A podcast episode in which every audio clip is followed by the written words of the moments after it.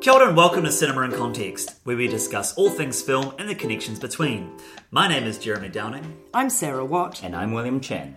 And each month at Cinema in Context, we discuss two films, one current and one retrospective, with some connection. It could be the same director, the same actor, or a similar theme. This month, we are discussing Ocean's 8, which came out this month, and Ocean's 11, which came out in 2001. And, of course, the connection being that Ocean's 8 is a reboot, sequel, whatever you want to call it, of Ocean's 11, which in fact was actually a remake of a 1960s film, I believe. Mm-hmm. Great. So, William, do you give us a bit of an overview of Ocean's 11? Of course. So, Ocean's 11 was directed by Steven Soderbergh. Depicts the events of a heist in Vegas led by one Danny Ocean, played by George Clooney. And he assembles a ragtag team of experts to kind of heist some money, but also have some personal revenge while he's at it. And it's very stylish. Everyone's dressed up very dapper, and it's just a rollicking good time. Great. Sarah, what about Ocean's 8? Well, Ocean's 8, which came out this year and was directed by Gary Ross, who is a friend and colleague of Steven Soderbergh, and Soderbergh did produce this film, takes a female slant on the same plot. Sandra Bullock plays Debbie Ocean, George Clooney, or rather Danny Ocean's sister, who is recently released from prison and has had 5 years in prison to devise a heist of her own. But this time, instead of going to Vegas, she assembles a ragtag group of seven other women, and they decide to steal diamonds in the form of a diamond necklace off the neck of Anne Hathaway's character at the Met Ball in New York City. They all get to dress up in beautiful clothes and look fantastic, and they all have a rollicking good time. Excellent. And it's worth noting that we will be discussing all spoilers in these films. Everything is up for grabs. We had a bit of an ethos shift in our last podcast, if you missed the memo. So you have been warned. If you haven't seen either of these films and don't want them spoiled, then I suggest pausing the podcast and returning at a time when you've watched them. Great. Let's jump in. Who wants to start us off? Well, can I just say, if only they would pay me to do effectively a find and replace on an existing film, then, oh my goodness, I could make a wonderful movie. You just say, Sarah, take this script, yeah, but let's put a female slant on it. Otherwise, you can do it all the same as much as you like. Well, what an easy and wonderful, delightful job that would have been. I didn't realise how much the same it was until I was watching Ocean's 11 last night. That's right, again. Even down to Cate Blanchett pulling aside Sandra Bullock and saying, what is this about revenge? You know, yes. It's really is just a remake. It is a reskin, basically. Yeah. And of course, it will all obviously have been sort of a nose tapping kind of. Let's have the brunette character with the blonde offsider, the Cate Blanchett and the Brad Pitt, with whom there has been previous sort of a relationship of sorts, and we'll get into that. But the bromance, and I don't know what the girl equivalent of a bromance is. It's not a homance, but you know, that's a complete parallel. Yeah. But even down to, as I say, the hair colour. Do you know what I mean? Does Cate Blanchett chew? Does she eat things, or is that just the Brad Pitt thing? I didn't notice that as being one of her things. She's the chef during the heist, isn't she? Yes, that's true. But so, I don't know how she's the nutritionist, isn't she? She's brought in as the nutritionist. But anyway, I've got a long list of this is the same as that. This is the same as that. So perhaps we can eke those out during the course of our discussion. Yeah, and I haven't got as clear a grasp on that as perhaps you do. But I did. The biggest thing about Ocean's 8 that struck me was the cast is fantastic. I thought, you know, if you're going to collect a group of 8 women to fill this, you know, fill the spot, paint by numbers, or however you want to call it. I mean, They've got some of the greatest actors on the planet in this film, with Cate Blanchett, Helena Bonham Carter. Sarah Paulson is just she's such amazing. Great addition, isn't she? She is amazing. She's amazing in everything that she does.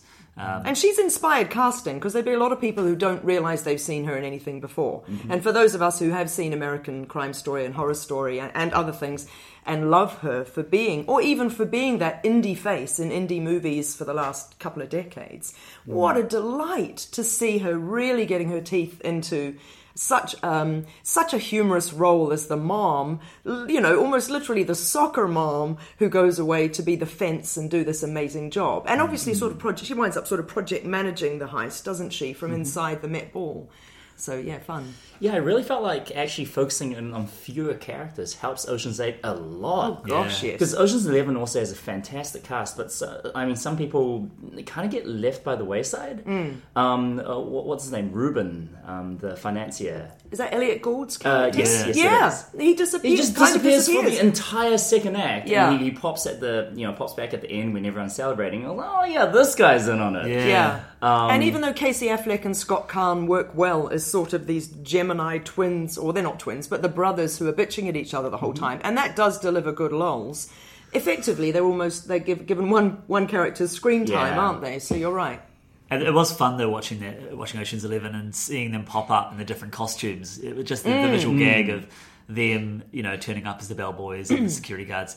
I did think though, in rewatching, there's that scene where they are dressed up as the waiters, and then they leave their outfits in the lift. And I'm like, what? Why not just get changed in the room you were just in? I know. I thought bunch of amateurs, and I actually said aloud, why are they leaving the things in the lift? And my husband, with whom I was watching it, said, well, no, they're now dressed as bellboys. I said, no, why are they leaving the things in the lift? Maybe I've been watching too many police procedurals lately. But there was no benefit to them being dressed in the lift. The camera even lingers on that. Exactly. Like, here we go. And it's not like it's used later on that somebody finds it and goes, wait a second, maybe we're being heisted. Do you know what I mean? So it did seem a little bit, maybe it was cut out. I don't know. Talking about the camera work, I really loved the camera work in Ocean's 11, and it captures all the zooms, the 70s zooms, and just the beautiful lighting. Is it just me, or do they actually play with film grain as well? Because a lot of it looks like it's from the 70s. So I read somewhere that they he had a heightened shutter speed or something like that to make it look choppy and something like that. I don't fully understand, but yeah, this definitely has a real grain about it. It has a real 70s-esque, and also 60s. It has a whole mixture of 60s. And it's very gold, and I know that Soderbergh is gold anyway in a lot of his films, but obviously in Vegas, whenever they're inside the Flamingo in the flashbacks or the Bellagio or whatever, the gold is so striking, and it is very, very lush and beautiful. On the other hand, I don't know about you guys, but I found Ocean's 8 to be not a pretty picture. Why is that? Oh, you mean cinematographically? As in the image itself. It's just... I know people talk about Gary Ross as being a journeyman and all that stuff. He's the guy like Ron Howard who comes in to get stuff done. That's right. He's not flashy. He's not flamboyant. No. Not a visionary. But when you compare the two movies back to back, it is stark. Yes. The differences. I did find that as well. And especially, you have the Metropolitan Museum as your setting, which is one of the most wonderful art museums in the world. And you shoot it like this, like it feels like watching it, the Met is just, it's a couple of rooms in a big, antechamber with some Egyptian room, and that's it. Where yeah, true. The remake of Ocean's 11 had so much character with Vegas, and, obviously, they didn't shoot it at the Bellagio, but you felt like they shot it at the Bellagio. No, they did it, didn't they? Oh, I'm pretty sure I was reading online. All of it was shot at the Bellagio? They three-quarters of their filming was at the Bellagio. Really? Something like that. Oh. To be fair, what I'd say is this. I bet you they had this discussion, and I totally agree with what you're saying, but Vegas is a little bit like when they shoot in New Zealand, and everyone says, New Zealand's scenery is almost a character in itself. You know what I mean? It does half the work for the film. New York City is the next lead in our movie. But they weren't sort of being in New York, right? But you're right in saying they were in the Metropolitan Museum of Art, and I totally hear you. But it's the art that is beautiful in there. And similarly, it's the dresses at the Met Ball that are beautiful, not the surrounds. Whereas in Vegas, I don't remember anything that any of those men were wearing other than, obviously, costumes that denoted their role, bellboy, medic or whatever. But the environment was stunning and was really beautiful. Do you know what I mean? Yeah. And so I wonder whether, because I think, and we'll get onto this, but my female gaze, and obviously this is why Ocean's 8 was designed as it was, not to be, let's steal money from a bank vault, but, hey, let's dress up in beautiful dresses and have this amazing diamond necklace, All the magpies in the audience are going, oh, I'd wear that. Well, when I was watching the film, I had... What part was it? When Rihanna came out in her red dress, there was a woman in front of me and a woman behind me, and they went, oh, yes. This intake. And I thought, okay, I see. This is clearly not for me. Like, I thought she looked beautiful, but I wasn't like... oh, that dress, you know. So there was definitely she looked amazing. Physical reaction from these people. And what was so lovely about that is all we'd seen her in before that was overalls and t-shirt. I mean, looking cool as, like, looking like the kind of chick you want to be. But then it was a bit like, oh, is she going to get to wear a dress? Yes, she is. Wow. I actually loved that. That was a fantastic moment when they're all walking down the stairs, the sort of success moment when they're all wearing different dresses. So that moment was great, but why do we get that moment? It's the hero shot. But why does Rihanna go in? I don't understand. Because she has to wear a dress, otherwise it's not fair. I mean, you know, story-wise, and why does Mindy Kaling have to wear... You know, I understand why, but why? No! It's not story-wise. I don't think you're a girl, will you? No, why? I mean, they could have written... They could have made it better. They could have made it sensible so that they all come out in dresses instead of Mindy Kaling suddenly appearing in a dress. Like, logically, to me, the plot kind of... There's these cuts and these empty spaces where, like, what is happening? They're all in dresses now? Well, look, you're totally right. To be fair, when Mindy and when Rihanna walked out, the proper person in me did think, well, how did they get invites? Did Sarah Paulson make this happen too? Because this isn't realistic. Oh, yeah. How would they have gone on the list? Sorry, that may be explained. So I would say that Sarah Paulson... But also, isn't it so that they can smuggle out the jewellery? They need to look beautiful to get the jewellery out. Yeah, so that they can walk out with a tiny... Because you know how the jewels were broken, the necklace was... Which I thought was a travesty. Breaking that necklace down. Yeah, I did as well. It's just like put it in your handbag, love, and walk out. No, we're gonna painstakingly cut it up into crappy little pieces of diamond, and then we're gonna smuggle them out. But that'll be why. That's the whole, so that they're all in on it, I suppose. Yeah, but it's like Jaws being exploded at the end of the film. That makes no sense. It's like you just need it. You need the hero shot. It is the equivalent of the SWAT team leaving, isn't it? But no one would have signed on for a role if they'd said, "Now look, actually, all the other girls are going to get to wear a nice dress at the end, but you're not because you were just dressed as a chef." Yeah. So sorry about that. I love Mindy Kaling in this film. Is it Kaling? Kaling? Whatever it's called. Kaling, I always say, yeah. She's so wonderful, and she's, you know, she's a great comedian, but just to see her, you know, just be a lovely character. She was a great character, I thought. Yeah. And she added a lot to the film. I always loved Cate Blanchett. It was quite cool to see her in her Australian accent as well. That's right. Interesting. So here's a question for you. Right at the beginning, both films start with the parole hearing, which is pretty much to camera, although it's sort of, you know, slightly off, you know, not down the lens, but two invisible interrogators behind the camera. Both of them do that. Both the Oceans are, you'll note when they leave the prison, they're dressed in their fancy garb that they were in at the moment of arrest, you know, so there's all these parallels. But both of them talk about a relationship problem that caused or contributed to their getting in trouble in the first place. And I noticed that Debbie Ocean said, "I got involved with the wrong person." And I immediately said to the person next to me, "I think she's going to turn out to be gay and that she and Cate Blanchett had a relationship because otherwise she would have said, 'I got involved with the wrong man.'" So there I am girding my loins for this incredibly 21st century modern feminist reveal that never quite came. And then, of course, there's that confusion around the Richard North character, who I thought was perfectly... Is his name Richard North? Is he the Hobbit? Armitage? Oh, sorry, Richard Armitage. The Hobbit. He plays Lucas North in Spooks. So. That's where I'm getting mixed up. So that guy, and he's in... he's a dwarf in the Hobbit. That's right. So then there's that sort of confusion, and the revenge is around the fact that he jilted her, dobbed her in, or whatever it was, yeah? So... Did I infer something that wasn't there to be inferred? I didn't think of that at the start, but I did think there was...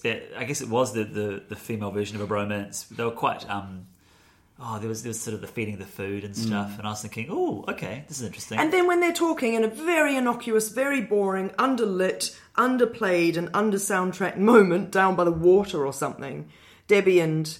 I don't even know Cate Blanchett's character's name. Lou, that's right. I didn't Somebody says, they say, they're talking a little bit like they used to have a thing and then things went wrong. And they use the word partner, which of course is ambiguous because it could just mean partner in crime. But I thought I picked up on something. At some stage, Debbie Ocean says things weren't going well with Lou. Yeah. So, you know, so I just thought, wow, what a wonderful opportunity. And it was like when I watched Winter Soldier, and it's like the whole film, Scarlett Johansson is, who is she? Black Widow. She's like trying to set Steve Rogers up, and she's like, "Oh, what about such and such in filing?" And he's like, "Oh no." And then like Bucky Barnes and also his partner, his wingman, kind of Falcon comes into it. And I'm like, oh, and me and my friends were like, Are they going to out-kept? Yeah. And then it's like, no. And he has no love interest in that film, isn't it, until the next one, I think. Yeah. Has it. And even then, it's pretty weak. It's like, yep, he's not gay, you guys. He's not gay. We promise. I tell you one thing that obviously is quite refreshing. And look, I mean, it's even ridiculous to say it because in our current climate, there is no way they would have done it any other way. But it's quite refreshing that apart from the revenge on the Richard Armitage character, there are no men in these women's lives. And nobody even has a bit on the side that they are preoccupied by. And so then at the end, they're all hanging out together and feeding each other pizza and having a drink and being girls all together. And I think that's a really important, lovely, strong, cool message, you know? I agree. Yeah. But I do want to talk about that scene. And William and I posted my review of this film and he said, we're going to discuss this today. I usually like Anne Hathaway, but I had real issues with... Not so much. Her character was fine, you know, the kind of vapid, bitchy, over-the-top diva. But the whole reveal of her being in on the heist and just the way that she was so quick to throw the guy under the bus, it just was like, what? Yeah. Like, for me, it was so poorly. It was so contrived.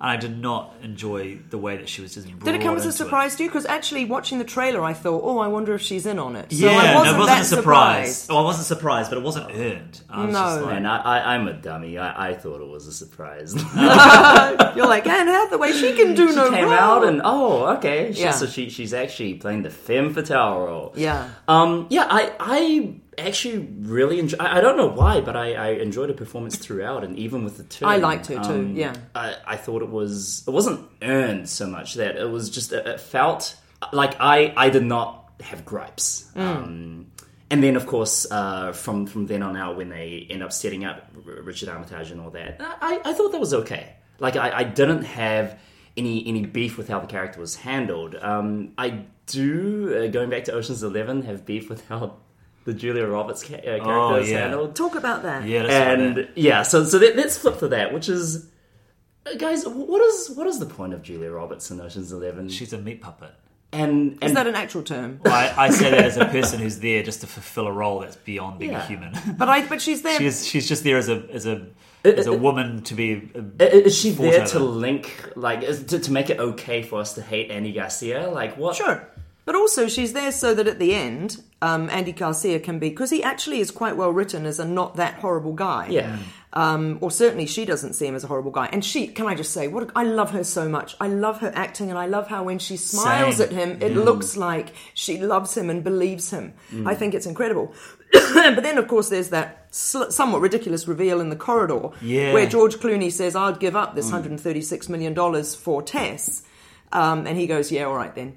And she has the gall to be upset about it. I'm like, well, lady, that's a shitload of money. I thought it was silly as well. But that's why, isn't it? Because otherwise, how was Danny Ocean going to get the moral superiority to trick whatnot? She's there as a prop. Mm-hmm. A chattel, which is worse, because in effect, it's almost like saying, I'll sell you her for 136 million, you know. It's probably, man, particularly the only woman in the film. Welcome to 2001. But in terms of her acting, it is wonderful. Like, there's that moment where he first touches her shoulder and she turns around and she's like, what are you doing here? And it's just, no, she says, you're 30 seconds late. I was, And then she goes, what are you doing? You know, it's just her, she's so subtle. And I haven't seen Julia Roberts in something for a while, and I'm just so enjoying watching her. Oh, marvellous. In fact, all the actors. Matt Damon. Yeah. Matt Damon's fantastic. Fabulous in it. and it's ridiculous because he did that, you know how he plays the role within the role, if you know what I mean. When he goes in as the gaming commissioner, he's so great at it. And as he walked away, I said, he did that so well. He was so good at that. And then I'm like, actually, of course he is because he's acting. and furthermore, he's an actor. Acting like he's acting, so of course he did it well. But he was fabulous. Yeah, that role that he played reminded me so much of what's that other Soderbergh movie called? The Informant. The Informant. Yeah, like it was the same kind of style, the same inflection. Which is a later film, obviously, isn't it? Yes. Yeah, I've never seen that film, but I know what you're talking about. Yeah. Yeah, Matt Damon playing a clean cut guy. And then Bernie Mac is super cool. I loved when he turned, because he's the first one to turn up after George, isn't it? And I was like, oh, Bernie Mac. Yeah, there's something so lovely about him. Yeah. What about Don Cheadle? I didn't know his name. What about his accent? Every time he came on stage, every time he came on screen. and said something. I said out loud, I couldn't stop myself from going, oh, for crying out loud, every time. So I do want to draw comparisons between the casts and the way the casts are were built. Yeah. Obviously, they're both diverse in their way, ethnically diverse, although Ocean's 8 is better ethnically diverse because it has an actual British person, Australian, some Americans, people of colour, and South Asian and East Asian actresses. So well done, Ocean's 8. But at least Helena Bonham Carter, who was playing not her real accent, can do a really good Irish accent. She did a great Irish accent. Because she's a proper actress. Don Cheadle is an abomination. You know, he tried to revert to his American accent for the sequels, and his contract wouldn't allow it. Oh, what a shame for everyone. Because it was really bad. It was terrible. All right, Governor. Yeah. Barney Rubble. Oh, no, it was so cringy. Trouble. Oh, we get it. Again, so British. I will say, in his defense, it's not as bad as Dick Van Dyke and Mary Poppins. Oh, look, that's quite a large scale. He is still dropping those H's there's no tomorrow. Awful. He has some great moments, though. I love him covering himself when he goes to press the E. Yeah. And... Oh, no, I just thought he was so bad. I forgot he was in it. Yeah. It was like everyone else was you know, more or less realistic kind of... And he was just this cartoon character out of nowhere. Yeah. I love and I don't know the actor's name, but the old guy. And it did make me think... Oh, Carl Reiner? Yes. Yeah, he was wonderful. Rob Reiner's dad. Right. Because he was fantastic. Yeah. And it made me think that there were no elderly women in Ocean's 8. I thought, well, that's a shame. There's so many great older women. Is there not a mum in it? Is there not someone's mum? Oh, there's 4 old ladies.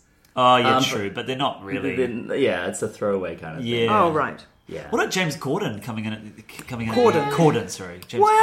People have said, I've read reviews that have said he was really great and it really picks up when he's in it. And I felt personally it was too much James just being James. It was like Inspector Clouseau coming in at the end or something. Yeah, or they straight up call him, what's it called? It's like they straight up called him Columbo in the dialogue. Oh, did they? Yeah. Oh, that's interesting. This Columbo-looking fella coming in. I don't get that reference. The archetypal British detective from the 70s, I guess? Yeah. That makes sense. That kind of detective, But I didn't feel he is a great actor, but I didn't feel that I was seeing him acting. I felt that I saw him coming on as James Corden. I think I still have residual hatred of him from that Peter Rabbit movie. Oh, right. I didn't see that. But I liked him, but I hated that 4th act. I thought it was terrible. Yeah, it didn't make much sense either. I didn't kind of know where, why he was happy to go along. I get that he just wanted the necklace back, but he didn't get the necklace back. And it just... I wonder whether it sort of tried to be a little bit too clever and tied itself in knots ultimately. Because I think the great thing about Ocean's 11 is that the build-up and the payoff is just paced so well. Yeah. And then, you know, when they win, you cheer for the heroes, and then they go their separate ways, and it's this moment of just celebration. Yeah. And in Ocean's 8, that moment happens 20 minutes before the end. You have this weird little coda, and Anne Hathaway reveals herself. And fine, but it's just lagging in energy, and nothing really means anything anymore. So that when they reveal, you know, how the heist actually went down, I don't care. Yeah, right. I last time I was watching Ocean's 11, I had to do something, make a cup of tea, I can't remember, and I kept trying to find spots to pause the film, and I kept not wanting to because it was so well paced and woven together, and it's just such a wonderful ride, and just, you know, moves in such a lovely pace, like you're saying. But that was my biggest issue with Ocean's 8, was that it dragged. It did not need to be 2 hours long. They should have cut out half an hour of that film. And the dialogue there's some terrible dialogue in that movie. Whereas the dialogue in Ocean's 11 was there's some really lovely moments in that. I think you make a really interesting point, because I agree that Ocean's 11. So when I watched Ocean's 8, I thought the intro, the beginning, when Sandra Bullock is in the department store and she is tricking people out of things and going to the hotel, I thought, oh my goodness, let me write down how to do this, because this is amazing. And B... I thought about that as well. Right, I was like, this is incredible, and B, this is so enjoyable and fun, because I love watching kind of heisty, crimey, dupey kind of stuff. Then... So if you think that, it went up in energy, the pace was good, you're like, this is going to be great. Yeah. And then it really dipped for a while. And I found that I was straining to hear what was being said. And I don't think it's because I'm going a bit deaf, and I was in the extreme screen, so it's not like I wasn't in a cinema that could cope with it. But I really noticed that at the sort of, I don't know, scene two, say, where she's talking to Lou and she's saying, we're going to need some people. It all felt very lo-fi, rather gentle. I agree. And then it picked up for the actual jewel heist, which was good. I loved it. And I thought that was beautifully orchestrated and really interesting. And then it goes a bit funny towards the end. Now, with Ocean's 11, what I noticed on a repeat viewing is it starts really quiet. And there were bits where I was straining to hear what George Clooney and Brad Pitt were saying to one another, and it felt a bit more like I'm watching George and Brad, who we know are mates, sort of having a conversation. And I thought, well, this is interesting. This is a little bit like what Gary Ross did. It's quite lo-fi. There's no soundtrack underneath. But my goodness, when Ocean's 11 then kicks off, the soundtrack's going the whole time, and it does. It builds, and you're with it right to the end. So a different sort of trajectory that I do think worked better.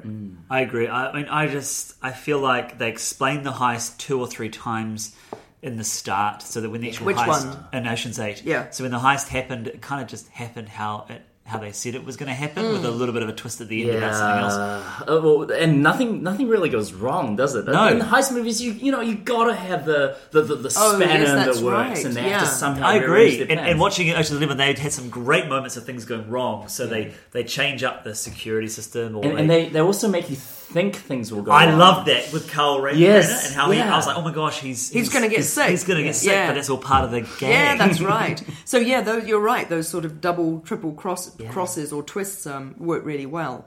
And you're right, that didn't happen in Ocean's 8, except possibly for that moment when the busboys are taking the trays away and they loiter too long to have a chat in the corridor, and the jeweled necklace is on the tray.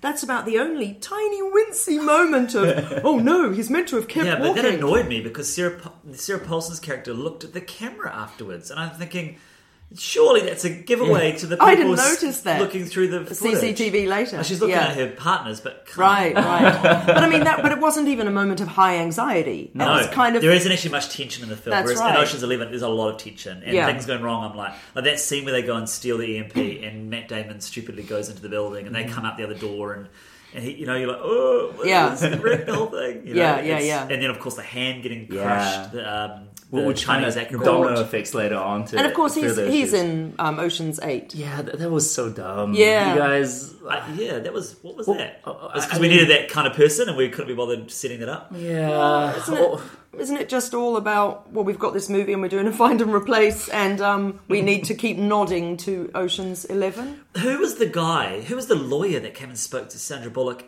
I thought that was Ruben, wasn't it? No, it wasn't. I don't know. I thought it was actually him. Okay, hold the line. And so he, because she said something like, "Oh, you're the one," they said. Oh, so maybe it was Elliot Gould. I did not pick it up. You Google it. And so I guess he was just hiding behind the mausoleum this whole time, waiting for her to come by. Of course. Well, that's okay. So the ending as well was silly.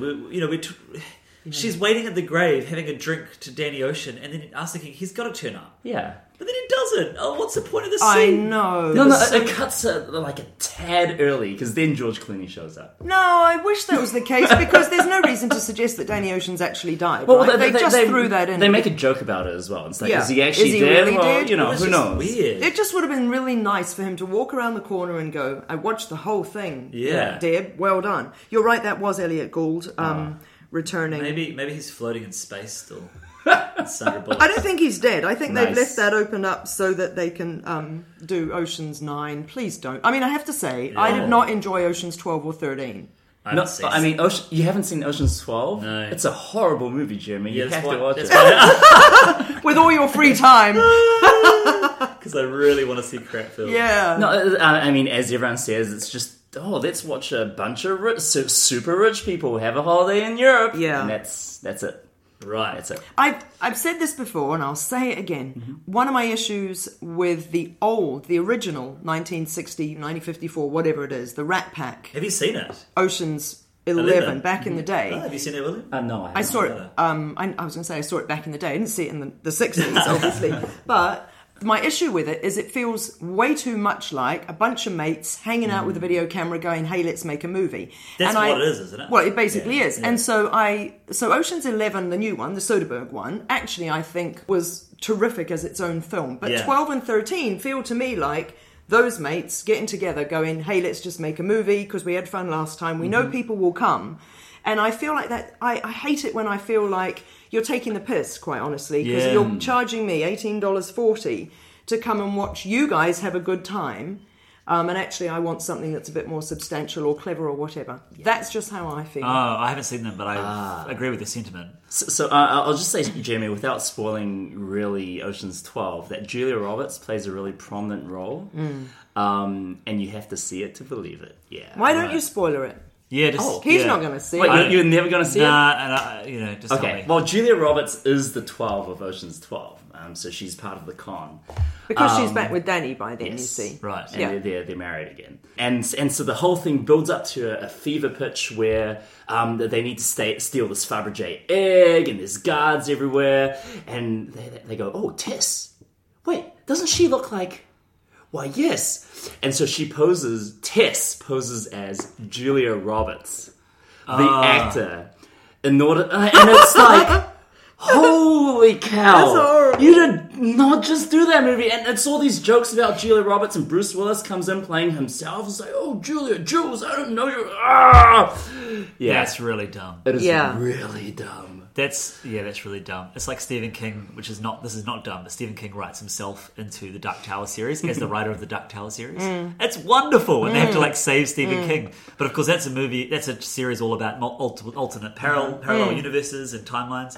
Well, but Ocean's 12, wah wah. Well, this is a really interesting segue into the final point that I had made, which is in both films you've got real people. Oh yeah. What do we call them? Non-actors, like real people playing themselves, right? So at the boxing match, you've got real people. Boxing match, and you have Topher Grace playing Topher Grace. All these that poker game. I mean, they're all like, oh, how do we play? I'm like, it's awful. You learn poker in one moment. Like, you're not going to be that dumb. But I guess in those days it was probably an interesting conceit to have real celebrities playing themselves, and it blurs the lines quite kind of nicely, I suppose. And then, of course, obviously, in Ocean's 8, they go to the Met Gala. And they literally do have Anna Wintour, editor of Vogue. And they do have Richard McThingamajig, who's the chap who sets up the Met Gala and all that. So, I mean, one thing, kudos to Gary Ross and the production, really, to be able to get access to the real people and the real places and the designers and all that sort of thing. And I've read quite an interesting article on how they did that. But the point was made in this article that there's something really cute about the fact that Rihanna, who is a staple of the Met Ball Gala itself, and wore this fabulous golden yellow dress last time, is now in the film playing a character who breaks into the Met Gala. So there's all this really nice meta sort of stuff going on. So yeah, because I do feel like the cast is great. The story itself is pretty good in Ocean's 8. And I just think if they had tidied up that script, and if they had figured out the ending to be a bit clearer, and if they had either cut the stupid cemetery scenes or brought George Clooney into it, it would have been a much more fun film. Yeah. It only needed to be an hour and a half. And it didn't need to have the kind of weight that perhaps Ocean's 11 has, because I do think Ocean's 11 has quite a dramatic weight to it in certain parts. But, make it a bit more fun in terms of just tightening it up. And not have dialogue like... This 3D printer will print the whole thing in zirconium. And the character's going, oh. That's okay. No, the one I don't like is when that stupid gag when they need to turn on the... They need to turn on the box. Was it even in the film? No, it's only in the trailer. Stupid. There's lots of gags like that. I loved the bit where Helena Bonham Carter and Mindy Kaling go to look at the Cartier jewellery and the glasses, take the picture of it and that. That's a neat scene. Just Helena because Bonham it's so Carter, clever. And she was brilliant. Yeah. That I agree. And then, we need to see the light. And that was apparently great. She designed her own costume for the ball with the birds in her hair and all that sort of thing, which is such a Helena Bonham Carter thing to do anyway. I forget how good Helena Bonham Carter can be. Yes. Because she's been in so much crap and, really bad Disney movies and this and that. And to see her actually, act as a natural human being, more or less. Yeah, more or less. Is refreshing and just really, really lovely. And to do such a good accent. Yeah. It's not her own. I always, whenever I go back and watch Fight Club, I just always, it's not that I forget that she's in it, but when she steps onto the screen, I'm just like, oh my gosh, she is just... Because you forget that it's her. That's the thing. She's so wonderful in that movie. Yeah. I fully agree with you, William. And she was such a joy. But I feel like that about all of the actors. Yeah. They just, Cate Blanchett being just real... Super cool. Yeah, super cool. Yeah. And also Sandra Bullock, she wasn't too Sandra Bullocky. I really like Sandra Bullock anyway. Yeah, I just really like her. I like her too, but she's often very sort of quipping. And, but she just was quite reserved in this. Yeah. It was quite lovely. Mm-hmm. I will just say, as the female at the table, watching Ocean's 11 now, it did feel a little bit dated and it did feel incredible. If not, obviously not as drastic as misogynistic, but there is nothing redeeming about it at all in its portrayal or even its bothering to cast women. Portrayal? What? Of women. No, but there's no portrayal of women anywhere. Well, I mean, Julia, but you know what I mean. And that's much more marked now than it was back then. And so, you know, I hear that Ocean's 8's been getting a little bit of a, I don't know about a slamming, but, you know, there have been people kind of criticising in that. And I think that even though it could have been tightened up and it could have done even better, it could have gone from merit to excellence, if we're talking in our school teacher terms, I still think it's such a worthy addition to not just a genre, but to, you know what I mean? I know what you're saying. I've been thinking a lot about this, you know, and when I was writing my reviews, I gave it 2 out of 5 stars. Wow. Yeah. That's low. Well, I thought the screenplay was awful. I would have given it 3.5, but that's because female gaze is going, it looked really good, and there was a lot of stuff about it I really appreciated. So, and I had a bit of a debate with myself about whether or not, you know, because I agree with you, I think in terms of bringing a film that has predominantly female characters that are really well formed and some great actors and some great moments, should I give it more? And I was like, well, no, because, you know, I think it still needs to be a great film. But I was talking to some friends of mine, and one of them was saying he has no interest in seeing the film, not because of anything we've talked about, but because when you make a film that's like a recast or something like Ocean's 11, you're effectively, you're setting it up to be compared with its male counterpart. It's like, why not keep fostering projects by women, about women, that are their own entity? So I guess Ocean's 8 is another stepping stone, but you know, like the Ghostbusters, and I love Ghostbusters, but it's setting it up to be compared to. But is that necessarily? Yeah. I mean, that's obviously our lifeblood in cinema and context. So if we couldn't do that, I don't know what we'd be talking about this, because it sure as heck wouldn't be Hereditary.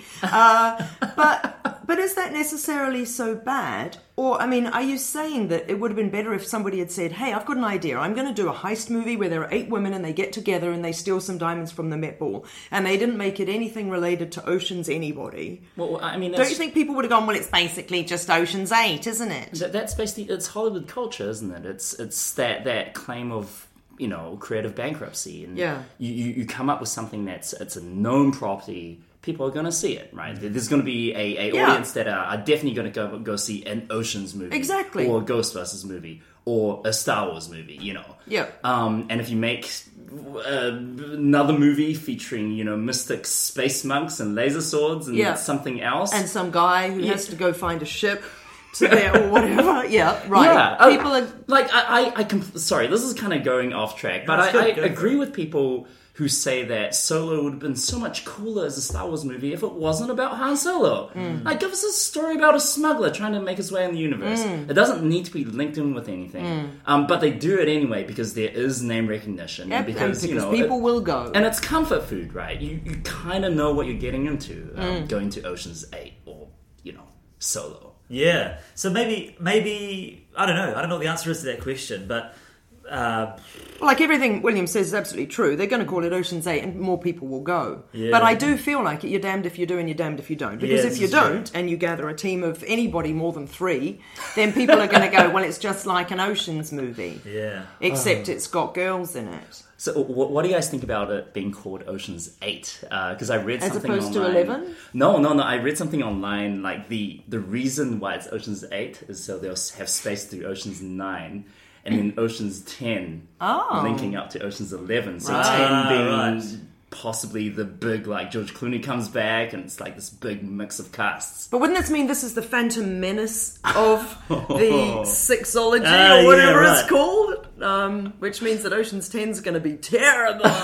Is it making money? It's making quite doing quite well. It's sure, yeah. Yeah, I mean, I'll be happy to watch. Not that I really want another one, but if they had another great cast and the story was half decent, I'll be happy to go along and pay my money to see some more. But you know what's such a bum, and this is what we alluded to at the very beginning with 11. You don't get 11 solid characters and 11 solid stories. Mm. And so even though, I must confess, when I first heard there was an Ocean's 8, I was a bit like, couldn't they find any more than that in terms of high-profile women in Hollywood? But actually, at least the 8 we had, with some exceptions, Awkwafina, you don't really get to know a whole lot about in that, but you know what I mean? Moderately well-developed. Mm-hmm. The more you have, the more it starts to just become also, another one of these, and it all gets a bit more diluted. Yeah. Mm. That's interesting. I hadn't made that connection that they were setting it up for another trilogy. But that's funny, though. I think that's totally... plausible. Absolutely correct. Because it's better doing that than doing Ocean's 14, isn't it? Oh, boy. How many people will have looked at the poster for Ocean's 8 and gone, wait, Anne Hathaway's in there as one of them. Maybe she's one of them. Well, that's how I knew that she was... Oh. That's how I knew that she was going to be... I thought she was going to be the clueless, like...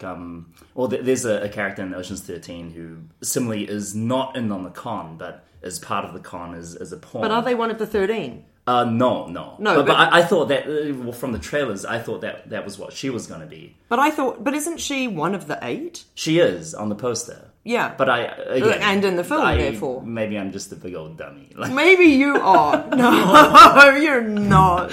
Just in this instance, I think you were a bit bedazzled by the jewels. I have to say, I was, in terms of twists, I was, the reveal that they were stealing the other jewels. Even though I knew Cate Blanchett wasn't really popping up, I hadn't made that connection that she was doing something else on the side. I thought that was a nice reveal. Yeah, that was good. They did that well. Even if they did have a cameo that was a little bit like, really?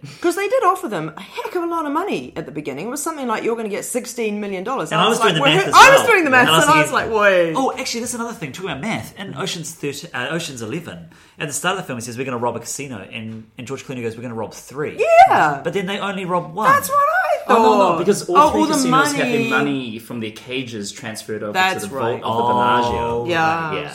Makes sense. Phew.